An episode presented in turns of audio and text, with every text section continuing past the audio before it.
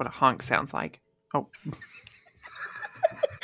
Hey everyone! Welcome back to another episode of the Comics Collective, the weekly podcast where we read and discuss a collection of comic books or a graphic novel and where we exclusively support women's wrongs. This is what this whole episode is about. Women can do no wrong. I'm one of your female co hosts, Alexis. I'm Dallas. And I didn't know we were recording already, so that's on me. Um, hi, I'm Anne. It's okay. We appreciated your little honk noise at the beginning.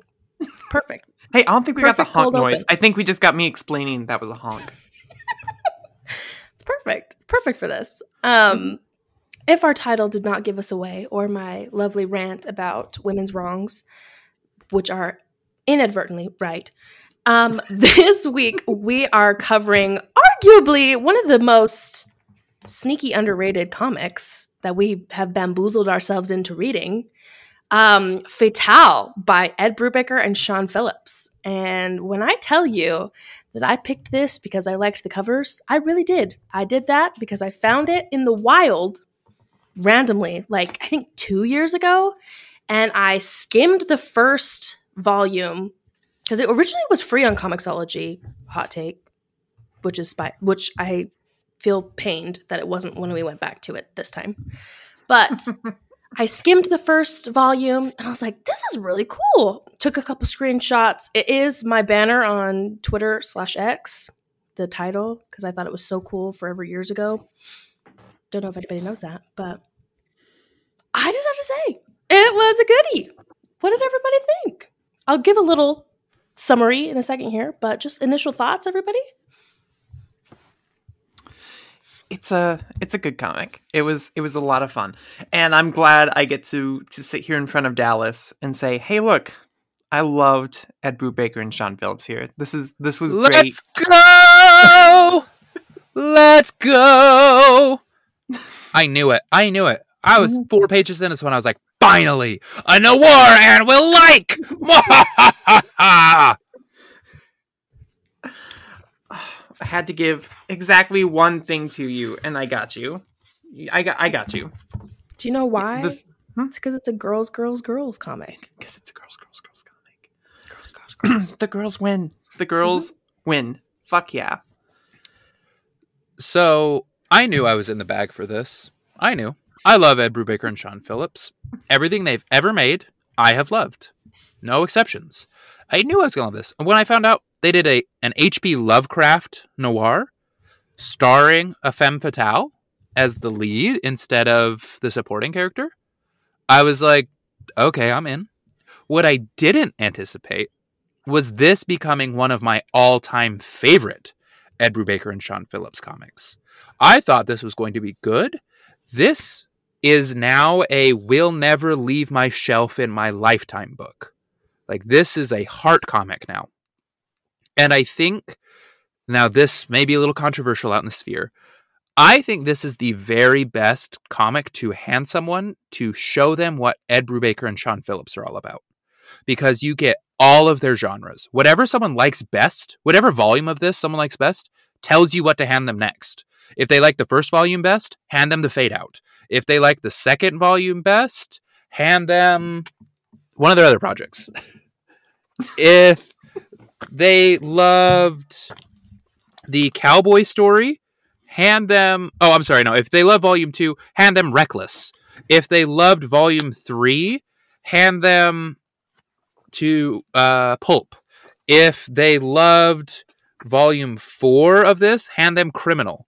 If they loved volume five of this, well, they probably just loved Fatale. But it's or even Night Fever. Hand them Night Fever if they loved volume five. Like whatever you love in this book, this felt like a roadmap for the next 10 years of Brubaker and Phillips' time at Image Comics. And finding out that this was actually now in hindsight, Criminal is printed by Image Comics, but Criminal was not originally an Image comic. This was the Image Comics debut of Brubaker and Phillips. And so then to see that it really is a roadmap for everything they've done since, it's fantastic. And I think it's cool this came right before the Fade Out, which is the last book of theirs we did.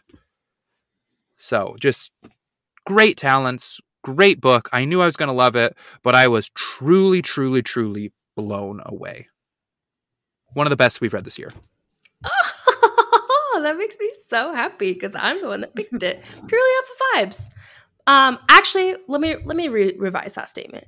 I found I did find this. I did see. I was attracted to it initially by the art and the images and the cover images, but really reading Fade Out and actually enjoying that story, and then realizing, oh, this is the same creative team. That really is what drove me to put it on our schedule because I was like, oh, I've had this sitting in the wings forever that I've known about, but I've never read the whole thing. And when I tell you this artwork and also storytelling is some, I mean, Dal- Dallas put it perfectly. Like, this is honestly probably one of the best comics I've read this year. And I, if it's okay, I would love to give a little summary for everybody. This is something we're trying to do a little bit more to make it approachable for everybody. A non spoiler summary, hopefully. Absolutely. I do get a little wild. But so if you like what you hear with the summary, give us a pause, read her up, read through all of the volumes. There are five volumes, and then come back and listen, listen to the rest. So to start us off, we um Fatale revolves around our main femme fatale, if you will. Josephine or Jo, she's referred to often throughout the five um, volumes. Bottom line, something that we learn quickly and also that I find super interesting. What are you doing, Dallas? Um, something I find super interesting. She doesn't age, and I feel like for a second, it took me to, it took me a second to like get my footing into the story of like, oh, like we're jumping back from different timelines. We're doing all these things with all these different characters, which was super interesting. And she has this very she has this very interesting pull, if you will, on both men and we do see it in women a little bit. Um, but they basically lose kind of, I don't want to say their grasp on reality, but kind of like their grasp on themselves and like their self control, if you will. They basically bend their lives to fold around her and her. She very much draws them in like the sun, if you will, and the planets. She's has these people revolving around her at all times. She's very um magnetizing. And we have her set up as our main character, and then we also have this background cast of characters that are super interesting. And like Dallas has mentioned before, it has a very Lovecraftian horror vibe to it as well, with a very dark and scary cultist group that comes up time and time again throughout the run. Um, they're, they're kind of, I would say, the definitely the leading villain group, if you will. Um, they come back time and time again. Their leader pops up throughout the entire thing. He's a very interesting character. Um, and basically, he's introduced as this character who has a extreme obsession with the fact that she is immortal. She will come back time and time and time again, and it has created this more or less never ending game between the two of them of just hunting her down through his violent cult group. Um, and the story spans over decades. There's all these characters that are all intertwined and it all comes together in the last volume. Um, how you see everybody is is intertwined. Um, but it just it's just so well crafted in the perfect mix of noir and also the Lovecraftian. And just like the suspense of having this extremely interesting main character in Jo with a such a well thought out and also fleshed out story of something that I've I feel like is so original with like this concept of her never aging and going through this life and interacting with all these different ages and times that are, I feel like, very integral and classical noir decades, if you will, of her story. Um, and I just feel like it's something so fun, and there really is something for everybody in all the different books, exactly like what Dallas said. And it really is the perfect gateway into Brubaker and Phillips.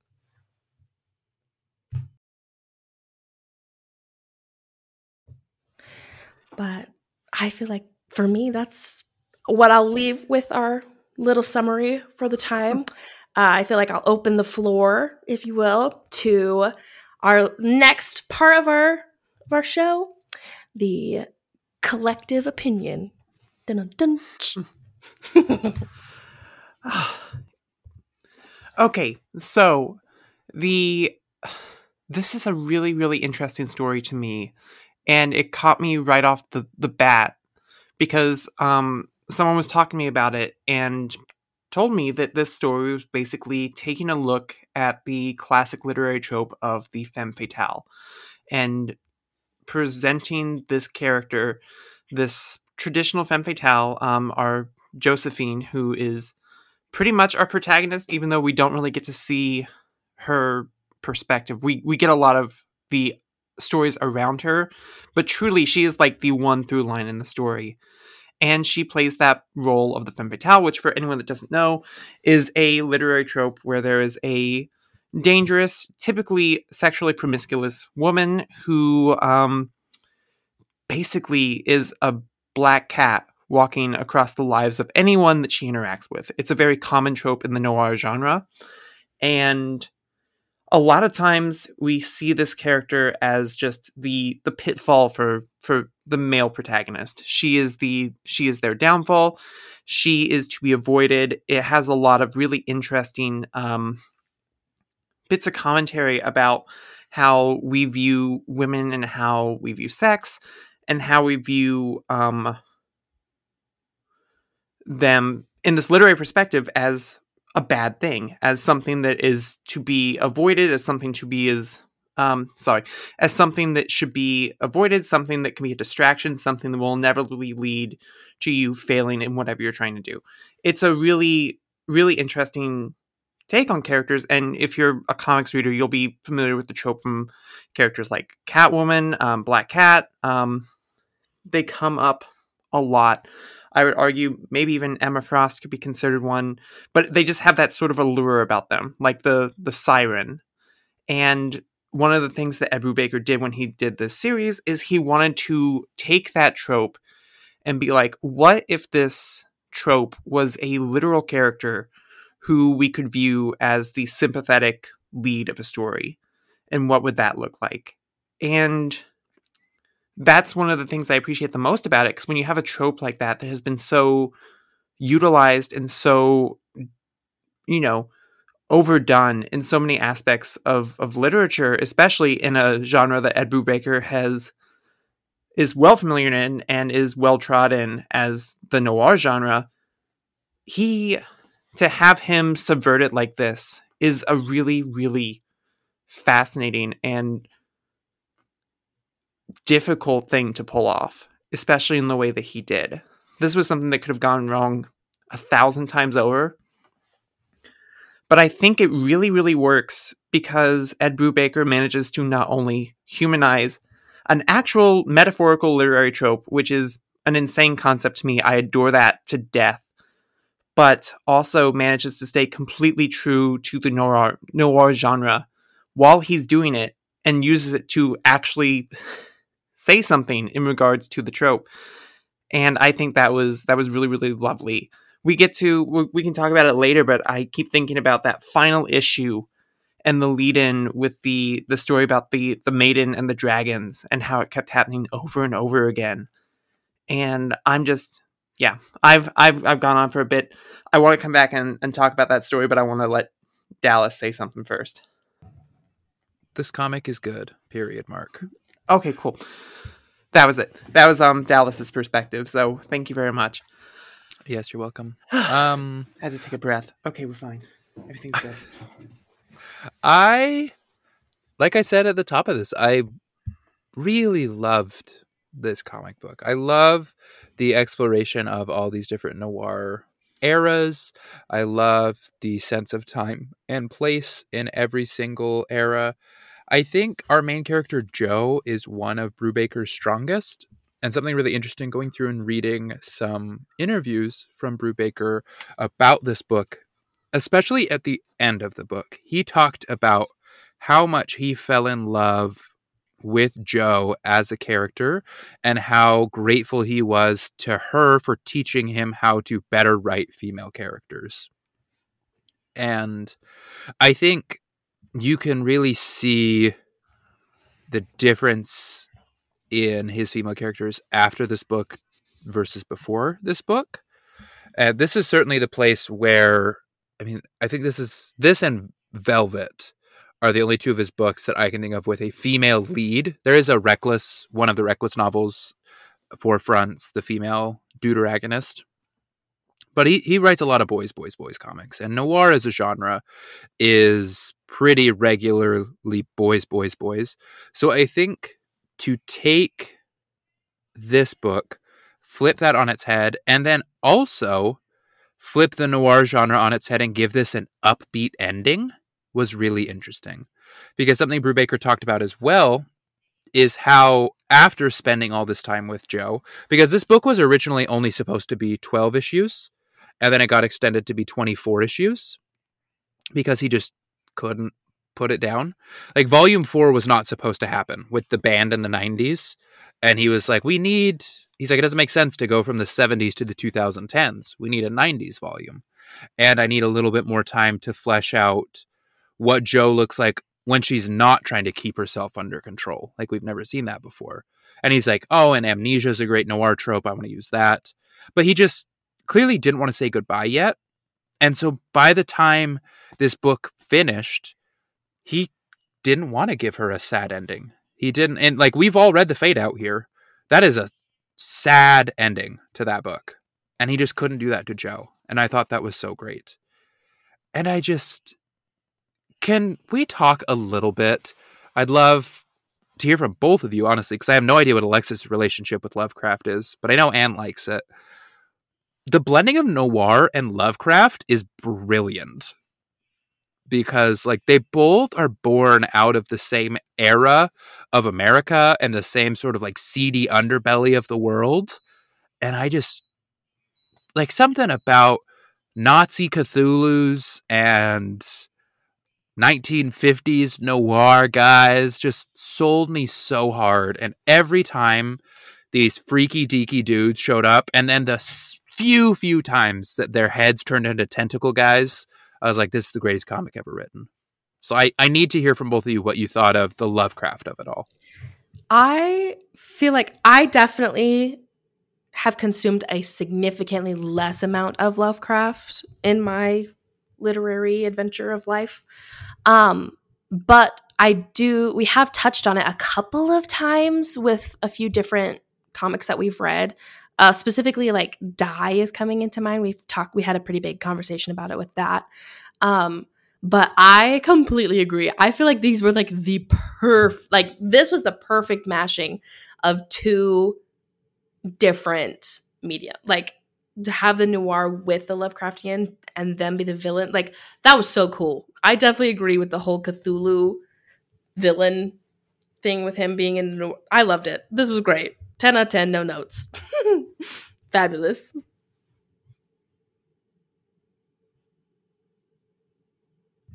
Yeah, I I agree. How about you, Anne? What did you think of the Lovecraft of it all?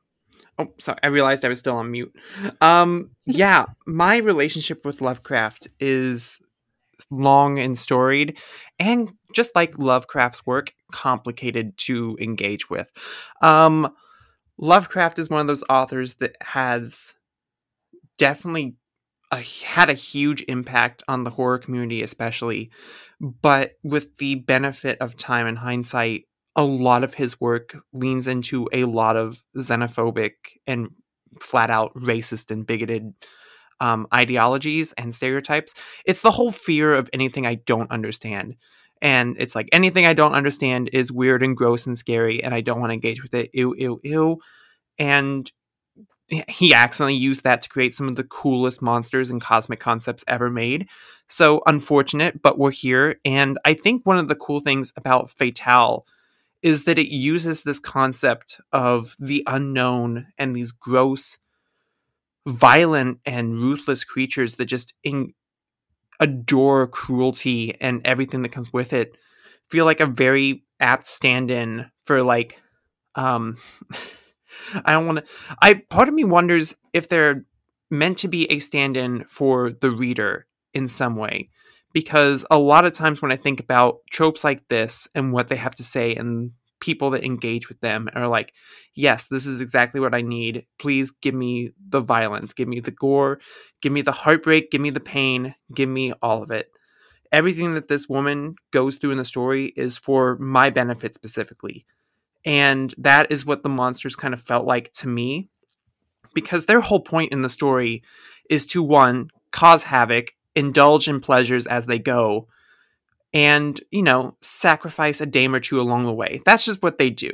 They always side on that, you know, that edge of violence, on the edge of darkness. And a lot of times when I read noir, I feel like that's, you know, that's part of the appeal of it is there, it's gritty. It's got this realness to it and it's gonna leave a body count. And, um, to me, the ongoing struggle between Josephine and the main cult leader, who I do not remember if he ever gets a name. I just call him Bad Luck Bishop. McGee. Bishop? Okay, Bishop. got it.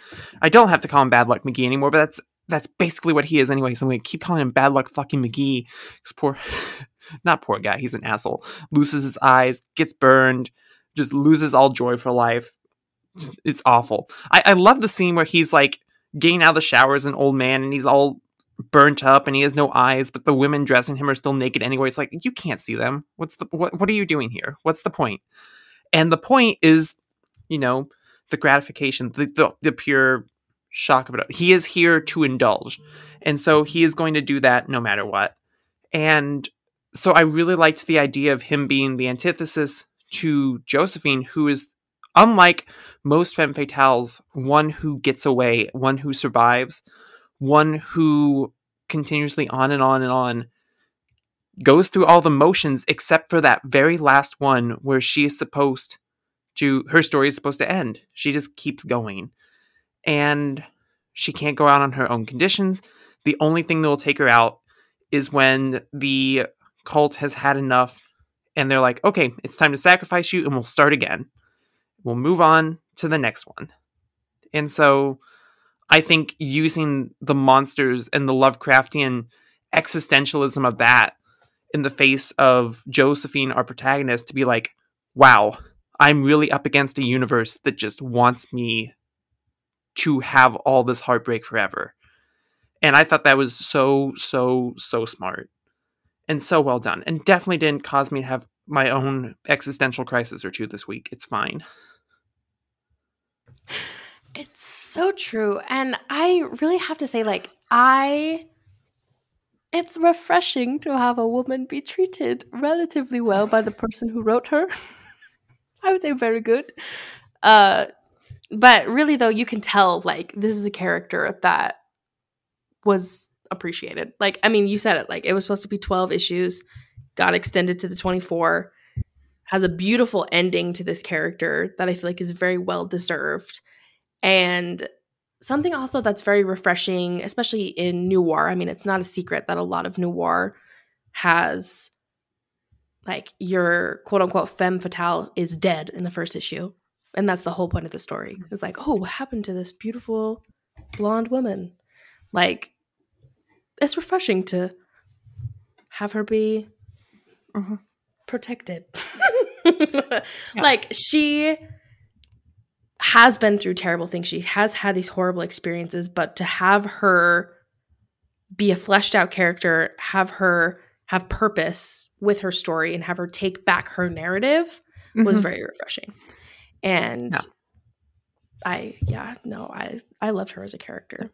it's i think bringing that something you said made me think about it i think there's also a really really great intersection there between noir and horror where they're both two genres where women are constantly punished for both their gender and their sexuality their, their promiscuity it is the you know the common trope in horror movies where the first person that dies is typically the slut the the character who sleeps around the most. That is they are the first ones to go. Um cabin in the woods all about it. Love that speaking of which another great takedown of stereotypical tropes great as long as you pretend that it was just drew goddard that wrote it as no one else wrote that movie. Um yeah it's it's it's really interesting and i think it's you're talking about ed brubaker treating her with care it's because narratively he had to because if he he was going to look at like the trail of bodies that this trope has left behind it to humanize it you have to care about it. And he definitely cared about josephine and making this a story where she has to win at the end thereby undermining and subverting everything that this trope typically means. Is it's what sells the story. It's what makes the story. You couldn't do it otherwise. Because you can't subvert a trope and then still end with that trope ending the same way it normally does, you know? I would agree. I think going off something that you said, and this book is absolutely about female sexuality and men's relationship with female sexuality, where like so much of the hardship in Jo's life has to do with how men sexually desire her. And mm-hmm. especially in volumes four and five, we start to get into how men violently desire her and how like I think a lot about that bit from the 1930s when the guy she has the black eye and she's in that truck and the guy is going to take her somewhere. And it's the first time she kills herself because for so many men the only way they know how to interact with that feeling of desire is to be violent towards it and to punish mm-hmm. it because they they feel the need to punish themselves. They don't want to punish themselves, so they punish the object of desire. Mm-hmm. And mm. I think to make that an integral part of the finale of this book, in so much that our big triumphant moment is a saga of the swamp thing style existential time and space tripping sex scene, but where the woman is the central point instead of the swamp monster it's it's incredible, and I think Brubaker and Phillips are never have never shied away from sex and sexuality. Characters are always having sex in their books, um, but it's always very male gazy. And I'm mm. not going to say that Fatale wasn't male gazy in its portrayal of sex, but I think its themes and its grappling with how that affects Jo was by far, in my opinion, the most progressive voice on this that I have seen from this pair and from the genre as a whole. Mm-hmm. Like I I can't think of a lot of other noir or horror other than maybe like Jennifer's Body that is about the reclamation of female sexuality. And I thought that that was a stunning through line in this book. Great call out. Very but, good. You know, anytime someone mentions Jennifer's body, I'm happy. So, Same. great movie. I don't know what I.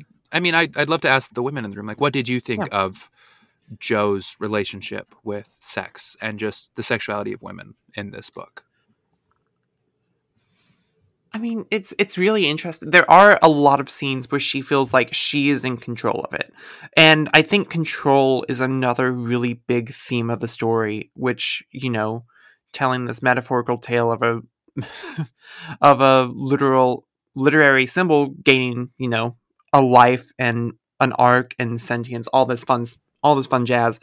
I think the idea of control and seeing her try to use that as the one thing that she has to to own the, the one thing that's hers the scenes of um like some one of her favorite things to do sorry just trying to like frame the way i'm going to say this. One of her favorite things to do is just to go swimming naked in the moonlight. And that is like a recurring moment that she treats as something that is just specifically hers. And it's where we see her be the most free. It's where we see her be the most um carefree and it's where it looks like the story ends. And I think that's just this moment of pure calm, pure serenity where she is allowed to be herself. She is allowed to bask in her own femininity and be on her own and have no one lusting over her, no one going crazy for her. because it's the one thing she has that's still hers. And so I liked the angle of her embracing like her gender from that perspective. I thought that was really cool. I, I think a lot in the story Brubaker does really well. I'd definitely be interested to see what like a more feminine take on this concept would look like. Because I do think a lot of times we we still get that male gaze aspect where it's like there is a reason why Josephine is the only character we see naked, like full on, and none of the guys are. They're all a little camera shy below the waist. It, it's fine. Um, but I would, I I think they did a, a really great job in in handling a lot of this. Well, I think the bathing in the moonlight is so interesting because mm-hmm. Josephine gets to luxuriate in a kind of safety that women don't have in our real world. Yeah. Like the idea that she by herself as a beautiful woman can go and just skinny dip in the ocean without having to be worried about what's going to Mhm. happen to her is it's a complete fantasy. like the I was really struck reading this book immediately after I had a really fun Halloween with my wife and she she wore a little bit more risque costume than usual and she she just made like an offhanded comment. She's like, "Oh, I'm glad I'm going to this party with you because like otherwise I don't know that I'd feel safe just like going out in this tonight." And like it wasn't even that crazy. Like it was a little bit risque, and I was like, "That's so." I mean, just being a man in the room here, but like it's so mm-hmm. crazy that that is something that is such a worry. And like I, I mean, I had my shirt unbuttoned to my navel, and I didn't feel threatened at all. I felt perfectly safe. Like I can walk around, I can do whatever I want, I can wear whatever I want. And I think seeing Josephine have that kind of power that's usually reserved for men, and especially where it's put her in the typically masculine role of the lead of a noir, it feels very intentional. Mhm. And I, before I pass it off to Lexus, I, I want to mention as well. I think one of the most jarring and interesting scenes in this whole book is when she says that a man tried to sexually assault her, and everyone in the room believes her and it's because of her power and the other woman in the room almost sees it as like scary that everyone believes her Mhm. and it's like the horror of her control to make everyone believe and take her side in sexual assault was just like such an interesting tangled web where like that might be one of the most powerful things she's ever done is make a room full of straight men believe women for five seconds you know Especially when the guy was their friend. yeah like it just it was it's crazy. It it feels i feel like i keep saying like revelatory revolutionary but i just i've never seen anything else like this in this genre. Mm-hmm.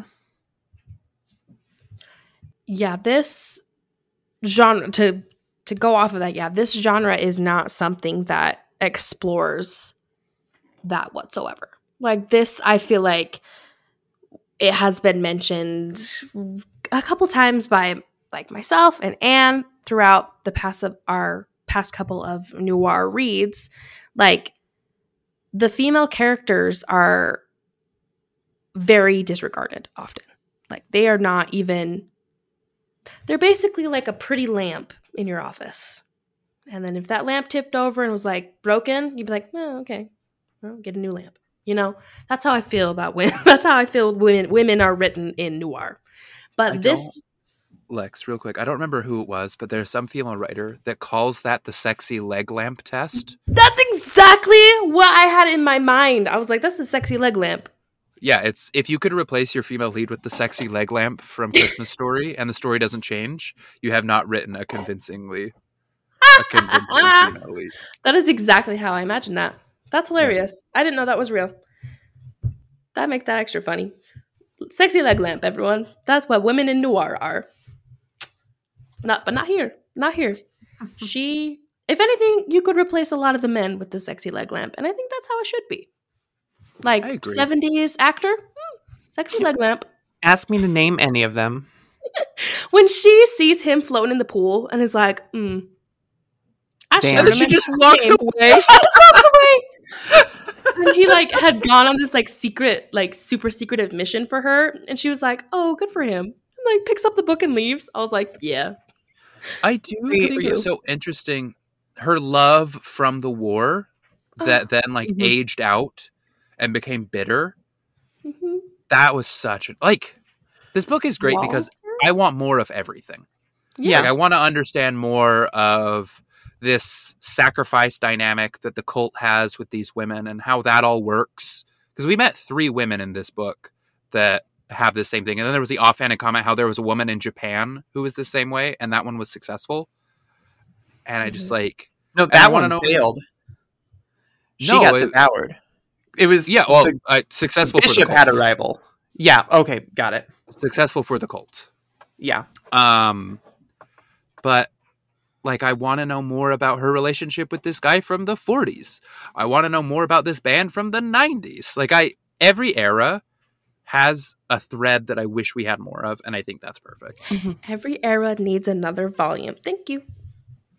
Taylor Swift era Tour is Fatale. Hey, what did now. we?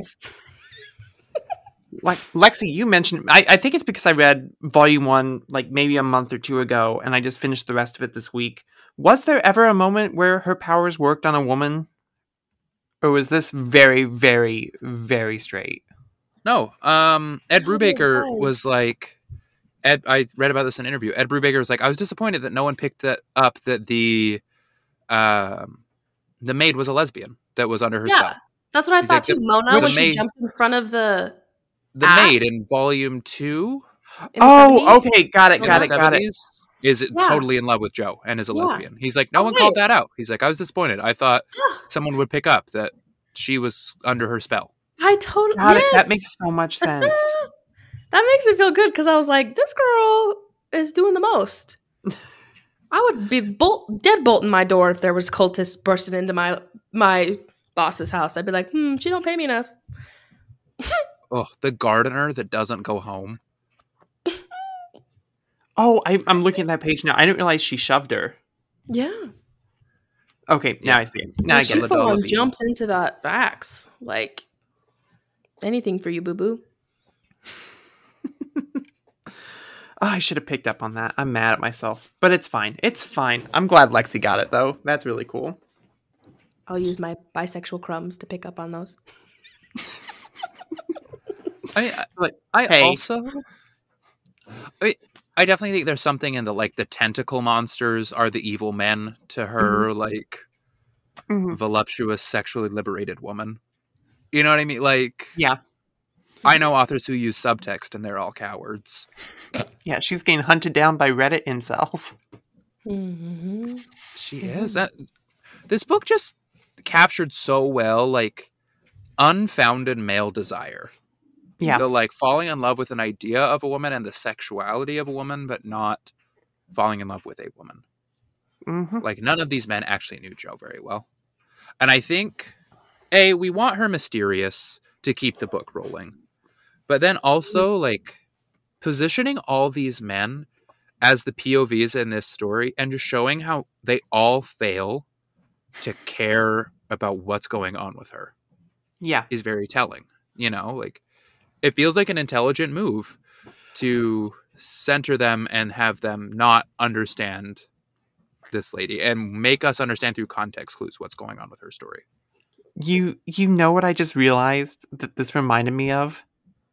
It's that scene um in Inside Out where there's the boyfriend machine and it just keeps pumping out all the guys they're like I will die for Riley. I will die for Riley. It's just that that's the whole thing. That's the that's the TLDR of Fatale. It's just everyone saying I will die for Josephine and they do.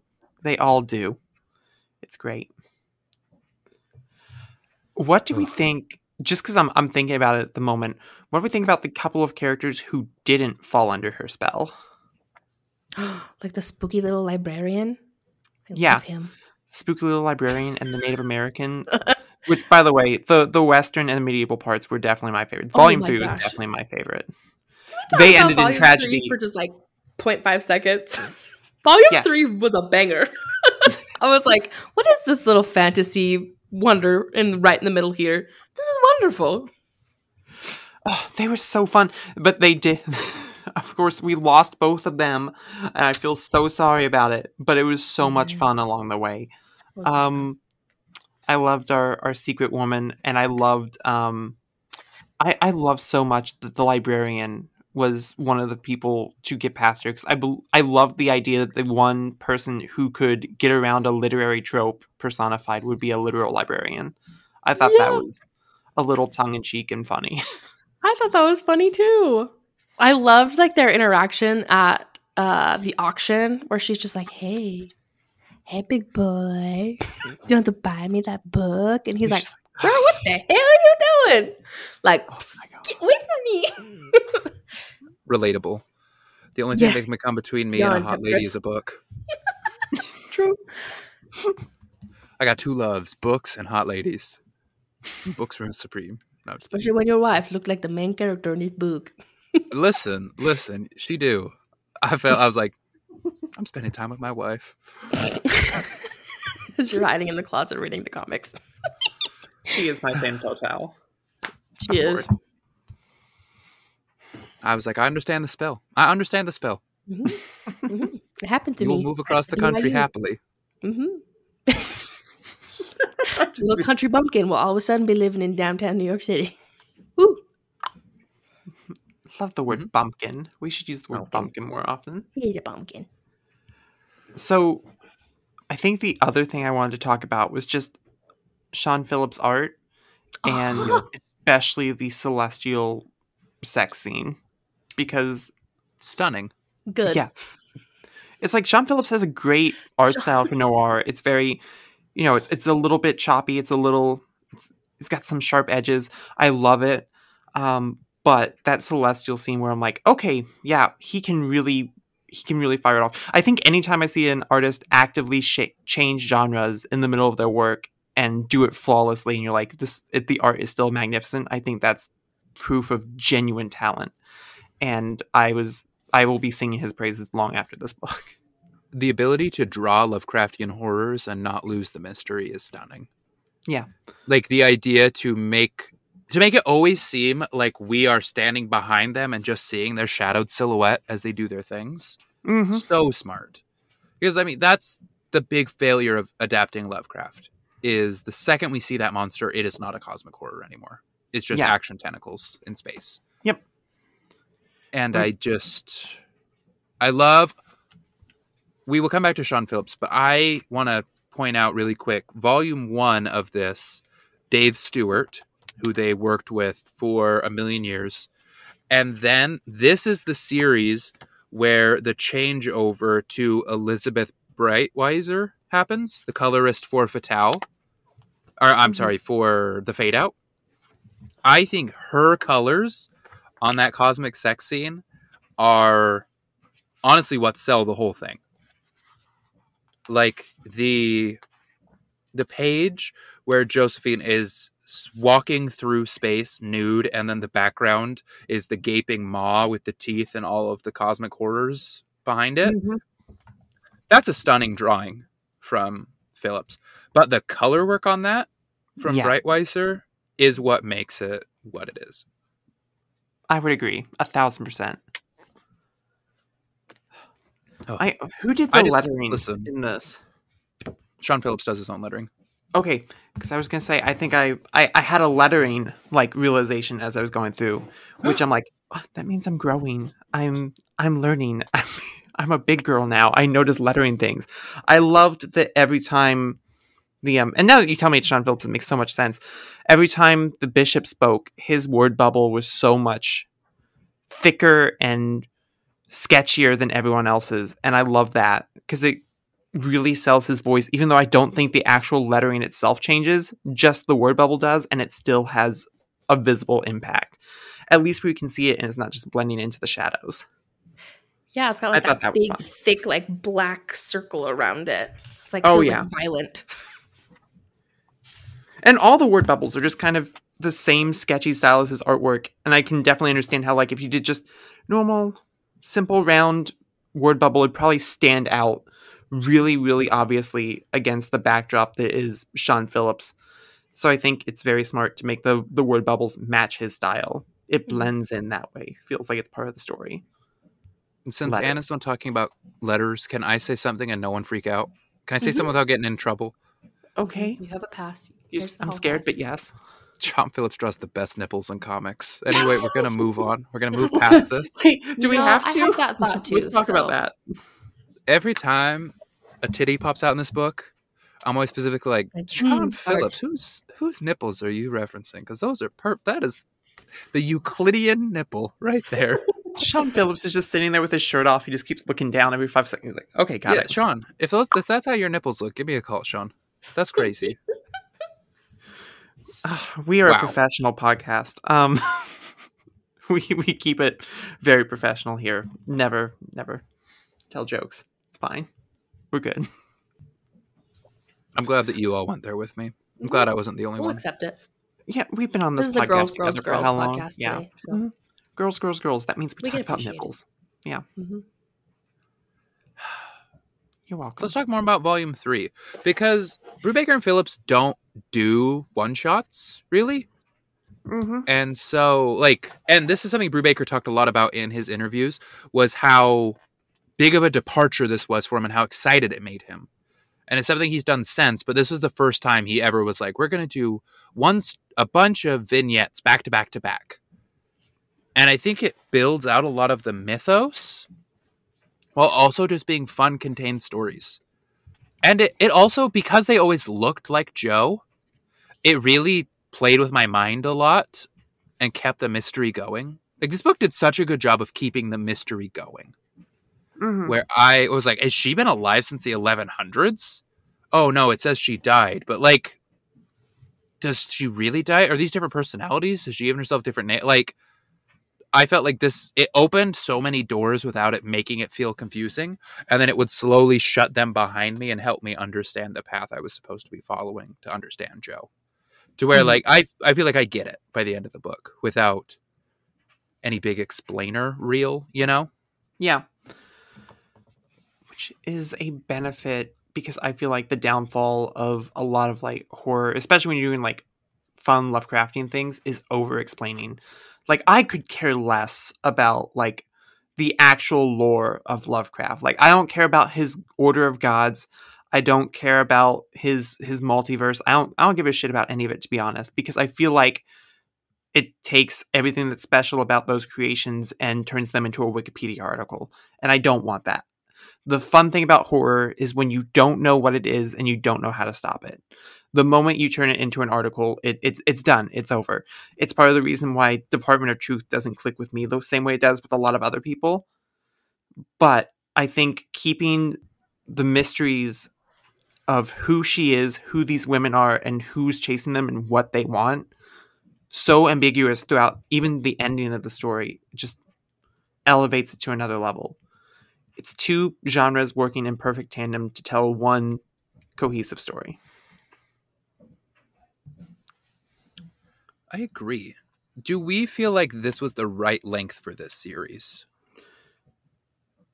Mm, I wish it was a little longer. see, that's Mostly that's the interesting like one it. because it's like I, I feel like it could go on longer, but I feel like if you go further than that, then you start to get to a point where you you, you got to break that last rule, the last thing I just talked about, where it's like you got to explain a little more. You got to show another backstory. You got to show another whatever. Because how many different situations can you come up with to to tell the same thing you've been telling us this whole time? You know. Yeah. So I get why, because and like Dallas said, it was extended by a volume just because he was having so much fun with it. But I don't know. I I think it's a pretty solid length for what we got. When they adapt this, they should have Miriam Maisel play Jo. Gasp. Um, excuse you. She's Lois Lane now. She's got other comic things to do. I will burn you No, to she's the ground. she's Maisel. Are you She's kidding? Miriam Maisel Miriam. Until the day I die. Oh right. Mm-hmm. Of course, people can only be one thing. I silly me. I forgot. Especially women. Mhm. Especially women. Typecast.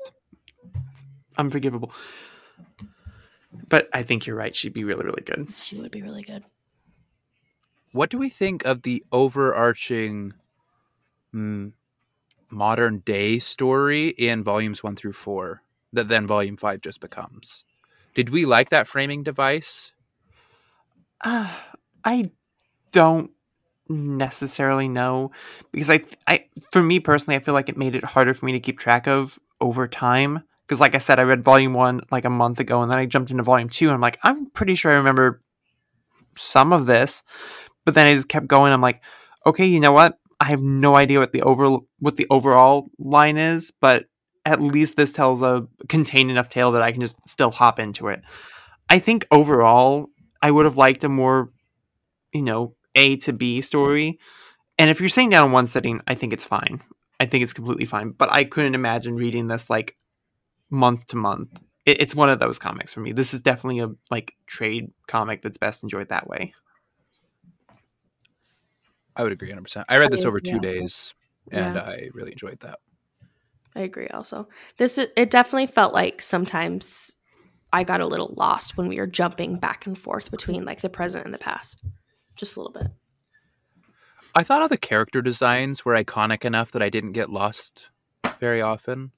Like everybody was really recognizable and that helped a lot. Like I I knew what the 70s guy looked like. I knew what the 50s guy looked like. I look at I mm. know what the modern guy looked like. And they Modern all guy were Sometimes trip me up because initially I was like, "Didn't you not have a leg 35 seconds ago? Where did you get that leg?" Wait had a prosthetic. Uh, it- I, I got there eventually, but I was like, wait a damn minute. this the I- same guy. I loved I felt so smart when I noticed they had tied him up in the hanging man position from his prosthetic. I was like, he gonna let himself loose. I just know it. And then he let himself loose and I was like, You're a Go wizard. Harry. Yeah. You see things there that others do not.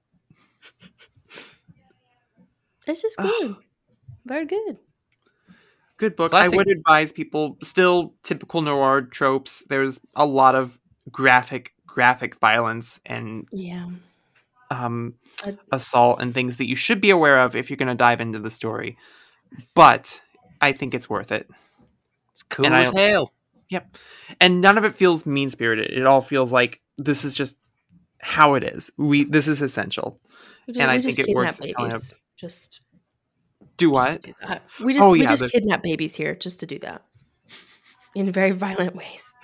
Yeah. Um, you will notice the collective is two for two in the last couple weeks with baby murder. Um, we do not endorse said baby murder, but we will read those stories. Um, make no apologies here for it. Hmm. Please, please leave, please leave the babies alone. Thank you. Phew. But yeah, I I will. I'm sorry, I was just scrolling through and I saw the one panel again of that one woman's torso. I'm like, Sean Phillips, you dropped the ball exactly once. Because that oh was yeah, that was a funhouse mirror of a character you drew. I I'm sure it was a like a a Tuesday. I'm sure this it was due the next day, and you're like, shit. Um, this is what a Who waist needs looks like. ribs, not her. I I love it because it's like angled to like the left side. It looks like she's got really bad scoliosis. She does look. You know, look maybe maybe she does. Maybe maybe we were doing some really extra character work that I wasn't aware of. So it's fine in that regard. But just She's scrolling. just got a little sassy pose. That's all. The I last thing Yeah. I want to talk about before we move on. How and how cool is it when the bad guys are cult Nazis? Hmm. Like I love Nazis and the occult that we get to beat the shit out of. Like that that's Yeah. one of my favorite genres. We're going to get into that in Hellboy. Like this book was so Hellboy coded it was crazy. I listen. I love making any bad guys Nazis because I know bad things are going to happen to them, and it makes it so much sweeter. yes. So it's always a, it's always just enjoyable. It's always a blast.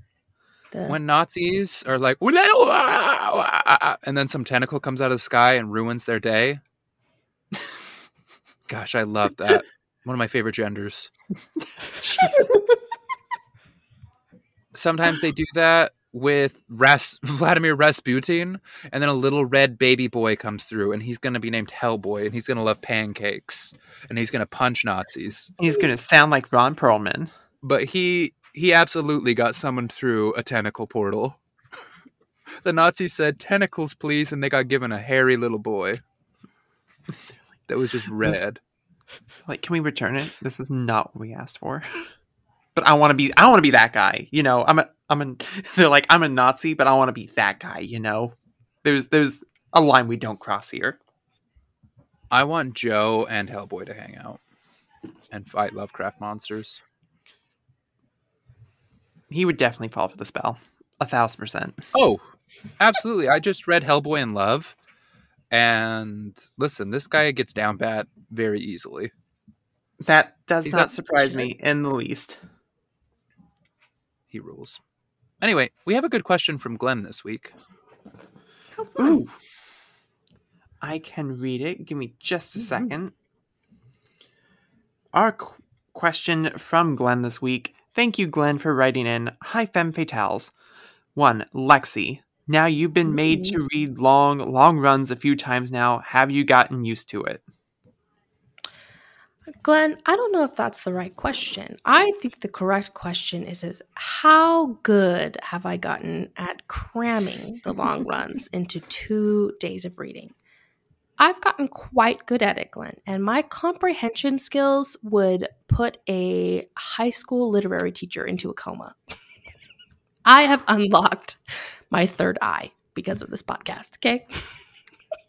Mm. I'm so glad you said that because we have another 30 issue run to read next week. So, you Hell yeah. Bring it on. This podcast has broken my brain because 30 doesn't seem that long anymore. No, it really doesn't. I'm like, that seems great. It depends on who's writing. that in with my two novels I'm tandem reading right now. That'd be great. This was a heavy read that I did not Yes, it was. anticipate. Like she each was a volume, chunky. hmm each volume was about an hour for me. Pages. But even just like the narration, it Mhm. they felt like novels. Mm-hmm. It felt like little Very novels that we were reading.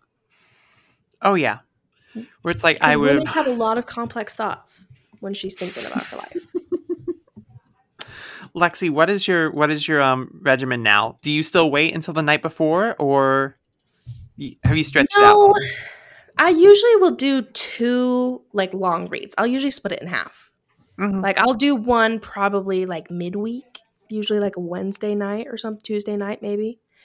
Um, and then Saturday because I do laundry on Saturday, so like I'll put a load of laundry in and then sit down and then go get it and fold it and like sit down again. You know, like it's Yeah, a lot of hip hopscotching on Saturdays, but and then on Sunday mornings if I had didn't finish the day before. I'm trying to be better, everyone. What do you think has changed the most about you reading comics from when you started with Dallas, like two and a half years ago, three years ago, to now? Just out of curiosity. Ooh. I feel like me specifically, because I have a little bit of a, I don't want to say I have a chaotic life, because I really don't. I make myself have a chaotic life. I am a very chaotic person. Mm-hmm. And I like to run around all the time. I'm basically, I'm like a little hamster that needs a little wheel, and I just need to run around all the time. And I don't ever actually allocate time to do things that I like. Mhm. And so I really did like I have to schedule my time to do these activities. Like I I mean even like reading just like my other like novels that I'm reading. Like I am doing 2 hours of this this night, 2 hours of that this night, XYZ throughout the week, you know. I'm like I have the time to do what I want. I just need to trick my mind into knowing that I do. Otherwise I'll be on TikTok for 6 hours. so, That's I really Yeah. I'm budgeting my time to read the comics. I need to learn from you because that's that's me and YouTube. I, I get stuck there too often. Oh, I love YouTube. Oh, I just TikTok is love my the darling. internet. I love the internet. I am just such a little internet leech. they need to kick me out. It would be over for all the bitches out there if I got kicked off the internet. Thank you. I love books.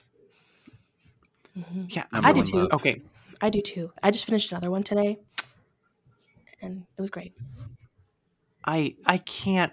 I I read a hundred pages of A Court of Mist and Fury last night, and I'm I told you. Probably going to read another hundred to tonight. Good, good. I got to the to that good, good, good. Where it's good. like, delicious. listen, listen. The last You know what she fine. said to me was- today?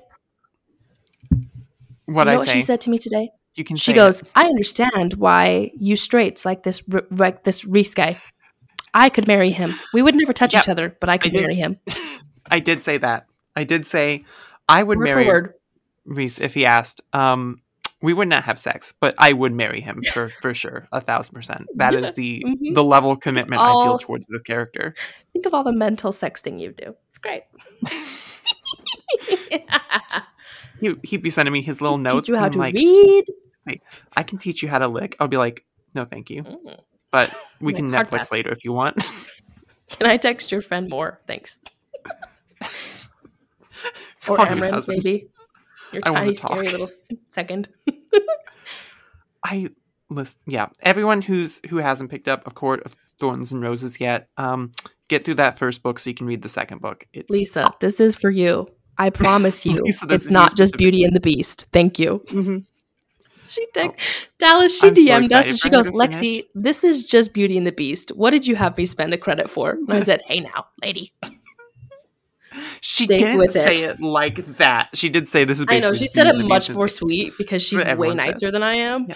because she's Lisa, and She's of Lisa. course, You're in for it, Lisa. okay. It's great. But again- Second question from Glenn.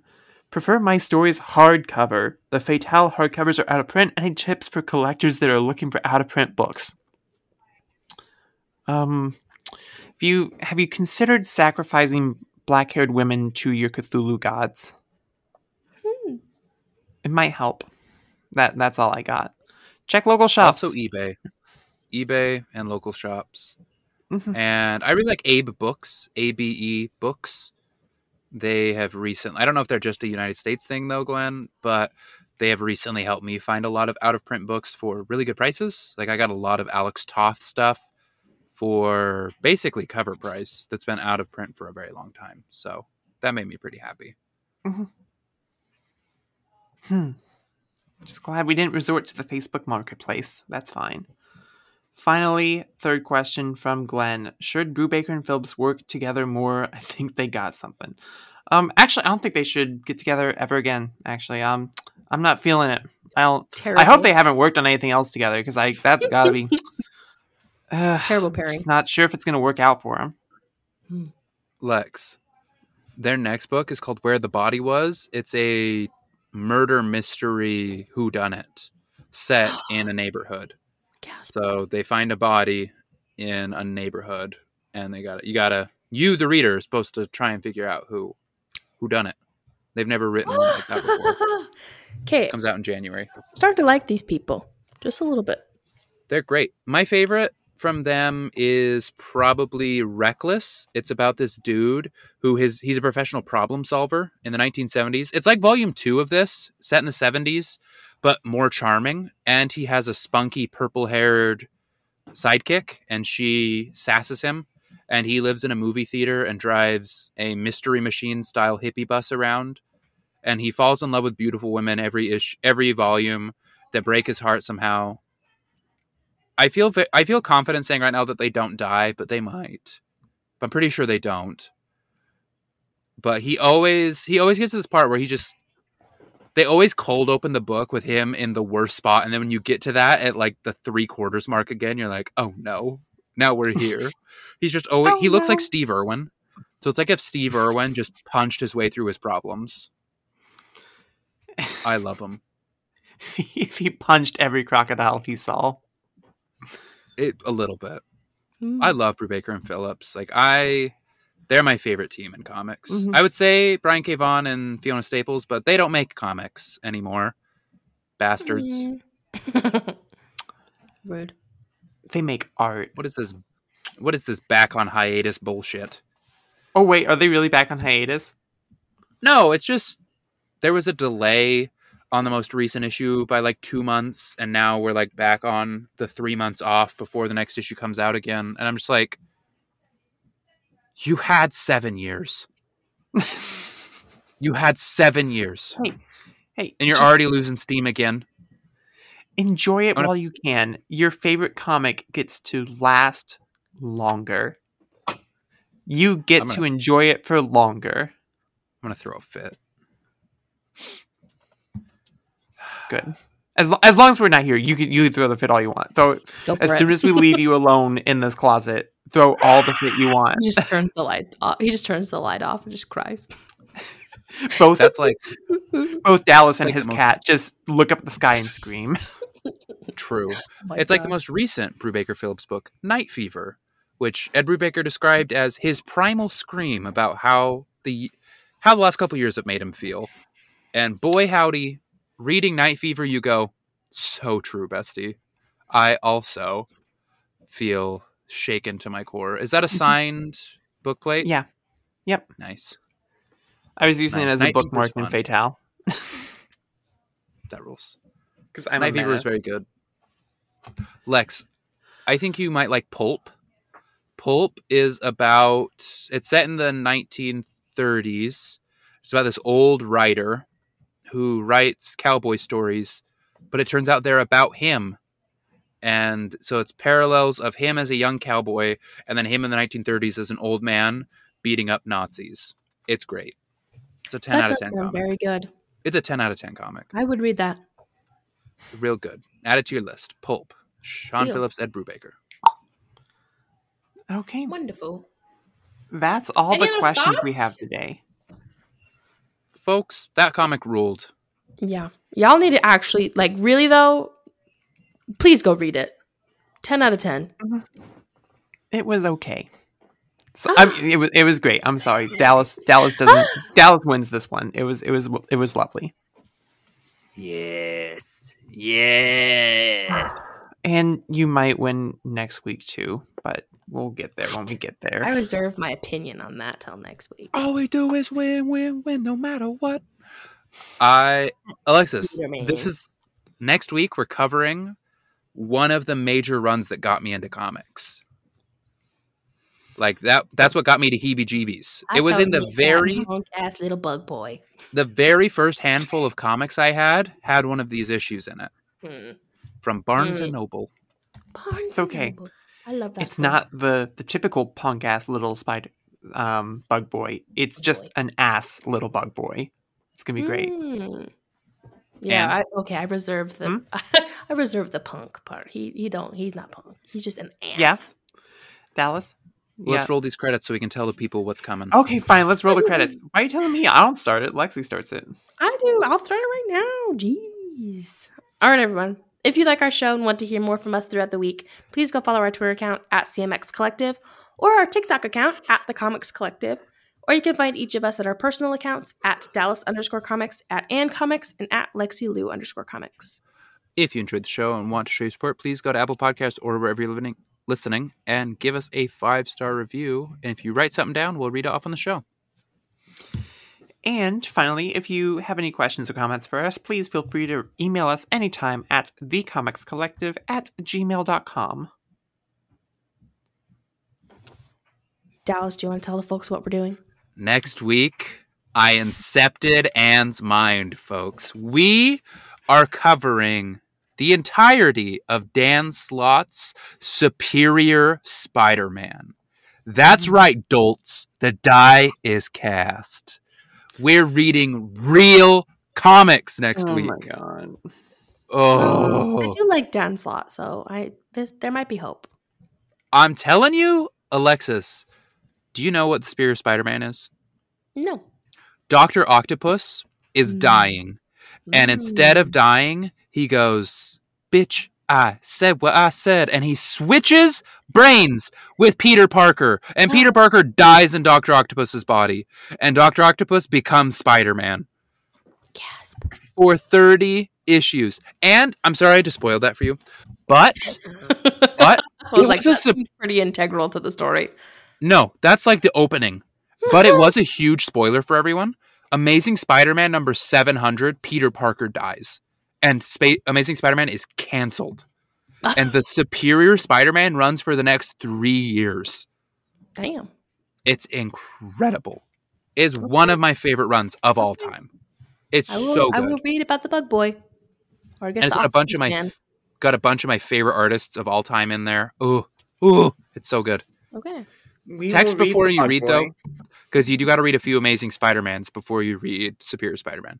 I think it's like six ninety eight Well, Just text me and I'll give you a reading Okay. order. Okay. Moderate homework for your homework, but you'll be fine. That's all right. A side quest, if you will. I remember me and my um my best friend at the time reading Amazing Spider-Man 700 when it came out because we we actually went and picked up those issues leading up to it, and we like never picked up comics when that was happening. I think that was like right before I got into them, and yeah, that was um certainly a twist at the end. I remember he read it first, and I remember him saying, "Oh shit." when he got to that end part, I'm like, "Wait, what happened?" He's like, "You're not gonna believe it." So I'm excited. I've only read the first volume of this run. It's only up from there. Like that, know. every every single person's like, cancel Superior Spider-Man is literally the one issue where Doctor Octopus is like, I can have sex with Mary Jane, Oh, and she's like, No, you can't, and he's like, Do, and then moves on, and everybody and their dog gets to that issue and is like, This book is problematic, and if you like it, you're problematic. I'm like, just read some more. He was a villain. it gets better. Ah, okay. Thank you, everyone. Have a good night or morning or whatever. It's time is crazy. all right. Good luck with Bye. tentacle monsters and voluptuous women. Bye. Bye.